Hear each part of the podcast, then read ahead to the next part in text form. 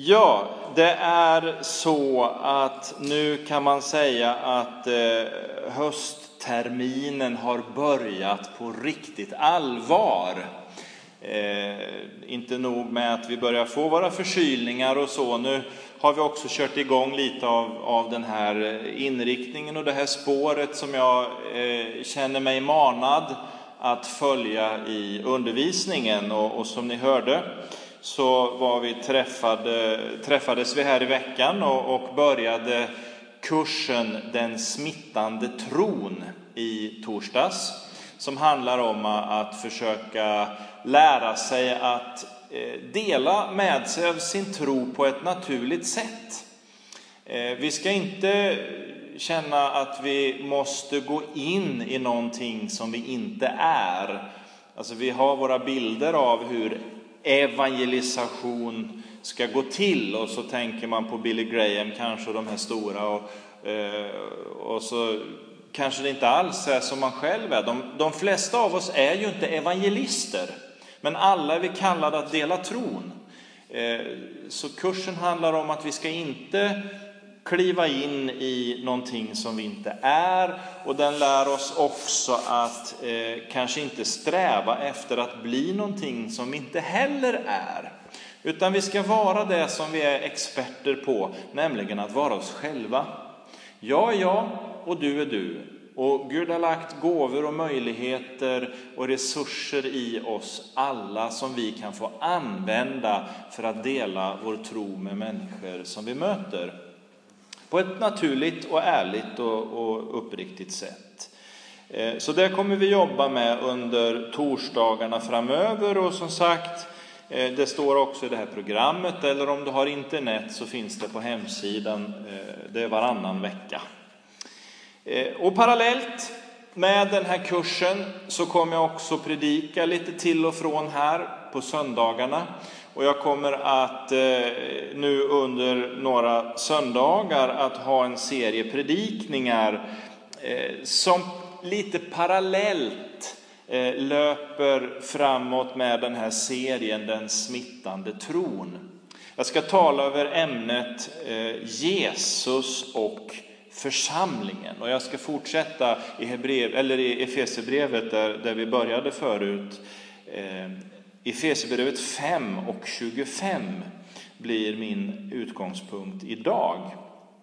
En kort vers. Ni män, älska era hustrur så som Kristus har älskat församlingen. Det var kort och koncist. Ni män, älska era hustrur, hustrur så som Kristus har älskat församlingen. Låt oss be tillsammans. Herre, vi tackar dig för att ditt ord är levande och verksamt. Vi tackar dig för den föda för våra själar som ditt ord är. Tackar dig för den här versen som vi nu har fått läsa, Herre, och som du har lagt på mitt hjärta. Nu ber jag att din ande ska göra orden levande och verksamma.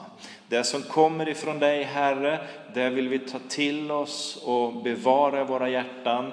Och skulle det vara någonting som inte är ifrån dig så ber jag att det ska falla i glömska, Herre. Tack att vi får lägga den här stunden i dina händer. Amen. Ja, som jag sa, Jesus och församlingen är huvudrubriken och sen kommer vi att ha ett antal underrubriker. Och det är ju ganska självklart om du tänker på Jesus och församlingen, om vi läser den här versen en gång till så förstår du vad jag ska tala om idag. Ni män, älska era hustrur så som Kristus har älskat församlingen. Utgångspunkten för allt detta är de här tre orden. Jesus älskar församlingen. Ja, fantastiskt! Känner ni hur det börjar killa i magen av glädje och lust när man hör de där orden? Jesus älskar församlingen. Det är ju fantastiskt, det är otroligt egentligen. Eh, och det här med kärlek, det är ju fantastiskt, säger jag som ogift.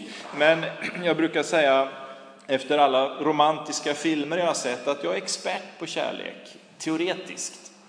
Eh, och sen har jag ju i mitt jobb också en förmån. Eh, jag får viga människor. Det är också en sån här fantastisk eh, förmån och möjlighet för mig. Och förra veckan så var jag ju inte här, då var jag på ett annat ställe just för att jag på lördagen hade sammanvikt två eh, unga människor Eh, och det är ju så fantastiskt när man står där. Man blir så lycklig när man ser den vackra bruden som strålar av glädje, den vackra brudgummen som strålar av glädje och så den här förväntan som ligger i luften. Det är ju så mäktigt så man eh, vet ju inte riktigt till sig. Eh, och så ser man att det finns någonting mer, någonting djupare bort bortom det här. Man känner liksom, och, och jag som har, har parkettplats, liksom, jag har dem en meter framför mig. Eh, alltså jag känner ju det där så tydligt när man står där och man blir så lycklig när man får vara med i det här. Kärleken på djupet som visar oss något stort. Och det är ju inte bara det eh, specifika kärleken mellan ett par som gifter sig, en man och en kvinna, eller de som har varit gifta länge, i många, många år. Eh, det finns så många andra typer av kärlek. Kärleken mellan föräldrar och barn. Kärleken mellan nära, goda vänner, bara för att ta några exempel. Och tittar man eh, i historien så är det väl så att det finns inget ämne som har behandlats så mycket som just frågan om kärlek. Det har skrivits romaner och olika berättelser. I modern tid så har det eh, spelats in filmer och man har historiskt haft pjäser om kärlek och det talas och det sjungs om det. Det finns så många exempel på det här. Men någonstans över allt detta så tror jag att det ytterst är en text vi alltid landar i när vi talar om kärlek. Och den används ju i alla vigslar som jag har varit med om. Första Korintierbrevet där Paulus talar om kärleken, kärlekens lov. Du är bekant med texten där Paulus framställer flera olika ytterligheter. Om vi hade det som var mest värt, om vi vore det största, om vi, och så är det här stora och omvälvande. Men, säger han, om vi saknar kärleken så är det någonting som fattas. Allt detta gigantiska, allt detta fantastiska saknar värde om det inte bärs upp av kärleken. Vi skulle äga ett liv som möjligen för stunden gav oss viss glädje och stimulans. Men i det stora hela skulle det ändå vara någonting som saknas. Någonting som skapar ett tomrum. Därför kan jag säga också till brudpar ungefär så här när man samtalar med varandra innan och kanske ibland i vigselgudstjänsten också. Glöm inte att leva i kärleken. Glöm inte att leva i kärleken. För det kommer dagar när livet inte är enkelt. Det kommer stunder när man möter prövningarna och då för att återgå till Paulus ord och ser att vi lever i kärleken, att vi präglas av kärleken till varandra, då får vi också det där som är större än omständigheterna. Kärleken har nämligen, som Paulus säger, fördrag med felaktigheter. Man kan stå ut med att den andra inte är lika bra och fullkomlig som man själv är, om man skulle skoja till det lite. Kärleken är tålmodig, den är mild, den avundas inte. Över alla ytterligheter, över alla omständigheter står kärleken som det största, säger Paulus. Och omvänt, när kärleken minskar, när kärleken avtar, så ökar ondskan och mörkret. Omgivningen bryts ner, människor far illa. Men när kärleken vårdas, när kärleken underhålls, då blir relationer starka, tillvaron blir fantastiskt sund och frisk. Och så återgår vi nu till versen som vi nyss läste, där Paulus säger att Jesus älskar församlingen. Jesus älskar församlingen. Och här talar Paulus om den gudagivna kärleken, agape-kärleken. Ordet som han använder här är kopplat eh, direkt till Gud på ett sådant sätt att vi förstår att när Paulus skriver det här så talar han egentligen ytterst om Guds personlighet, vem Gud är. Och bläddrar vi framåt i Nya Testamentet till första Johannesbrevet så ser vi ju också att det säger rakt ut, Gud är kärlek. Där är källan. Där finns utgångspunkten, där har vi riktmärket för oss. Att se Gud, att försöka lära känna honom genom Jesus Kristus och det liv som Jesus levde, det som vi läser om i Bibeln. Agape-kärleken, den gudagivna kärleken, den kan vi endast lära känna utifrån sin handling. Och därför är det så viktigt att utgå ifrån Jesus. För han uppenbarar vem Gud är för oss människor, läser vi i början av Hebreerbrevet. Och så eh, förstår vi när vi tittar på Jesus, då ser vi vem Gud är. Och så kommer vi till den här texten som Gun-Britt läste i början i Efesiebrevet, som i tredje versen säger att denne Gud har välsignat oss i Jesus Kristus med den himmelska världens all andliga välsignelse. En fullkomlighet, en totalitet. Alltså Gud är inte sparsam och bara ger oss en del av. Han välsignar oss med all den himmelska världens andliga välsignelse. Och så brukar jag citera Calvin som förklarar orden Guds välsignelse, säger han, är Guds godhet i handling.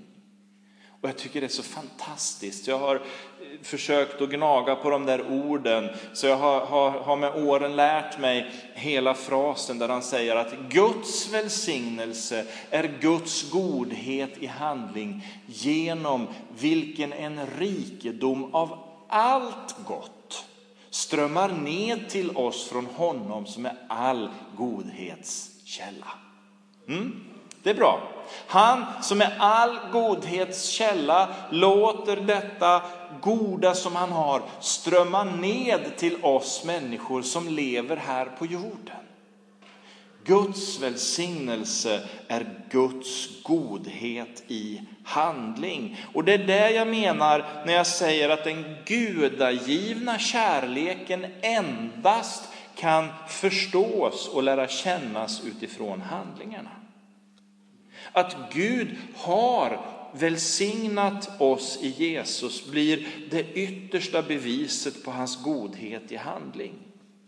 När vi ser på hela Jesu liv så genomsyrades det av kärlek till människor, av överlåtenhet till oss.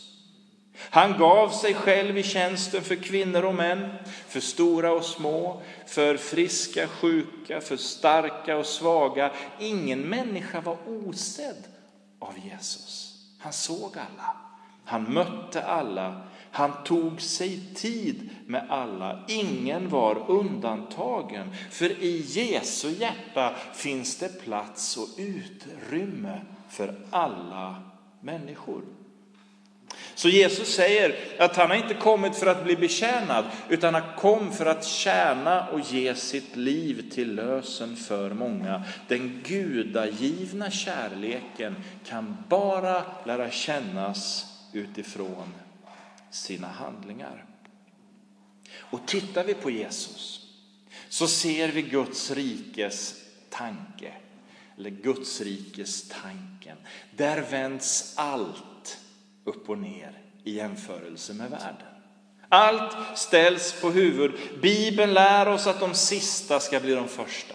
De minsta ska bli de största. Måttstocken blir en annan än världens, medan religioner och filosofier börjar tala om övningar av olika slag för att själv bli starkare, för att nå en högre nivå, så talar Bibeln om det direkt motsatta. Att ge upp sitt eget jag för att finna sitt sanna jag. När somliga förkunnar att lösningen ligger i rikedom och kunskap säger Bibeln, det finns en annan väg. Vi ska gå åt ett annat håll. Och därför sa jag också i torsdags i vår kurs, endast den som simmar mot strömmen når källan.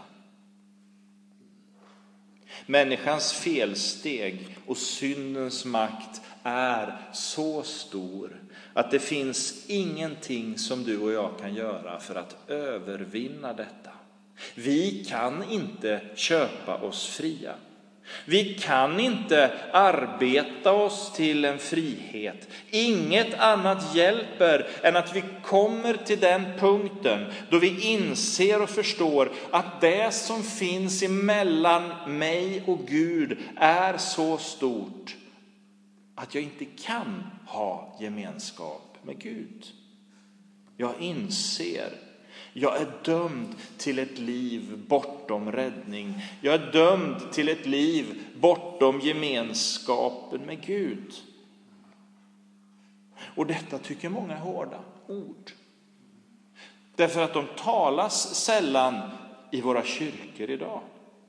Och därför tror jag att vi inte ser något andligt genombrott. Vi ser inte människor komma till tro därför att de förstår inte att de är förlorade. De förstår inte utgångspunkten. Men likväl är detta sanningen som vi måste förhålla oss till. I mig själv, i mitt eget, finns det ingenting som kan förtjäna Guds kärlek hur gärna jag än vill, hur hårt jag än arbetar på det. Verkligheten som jag en dag insåg är, jag är i grunden hopplöst förlorat. Men det är också där det vänder. För där förkunnar församlingen evangelium.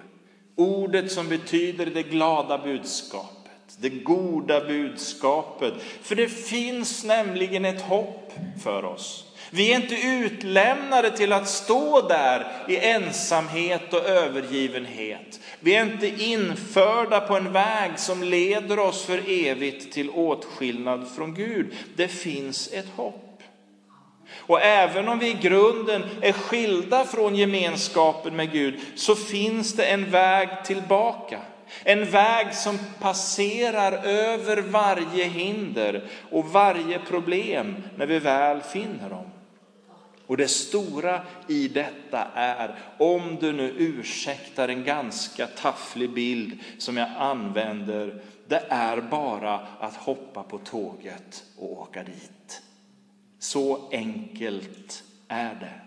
För den enda möjligheten att nå Gud är att komma till insikt att det inte är jag som ska gå dit, det är någon annan som ska föra mig dit.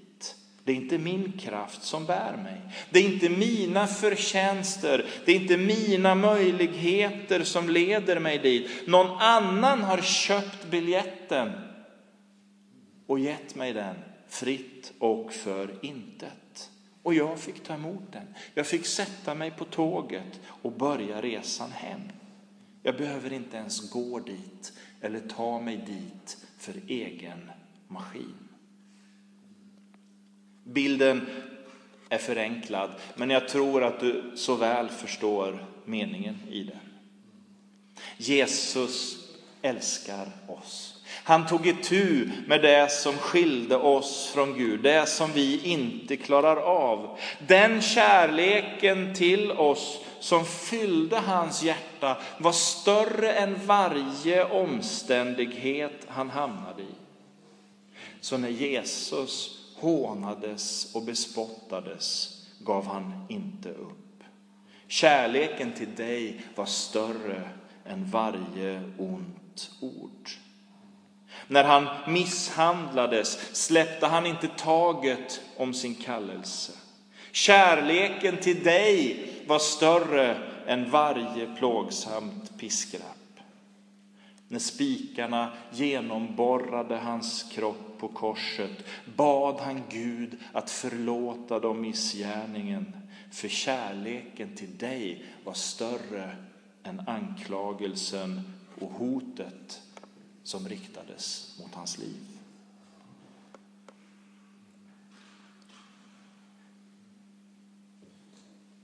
Aposteln Johannes skriver Gud är kärlek.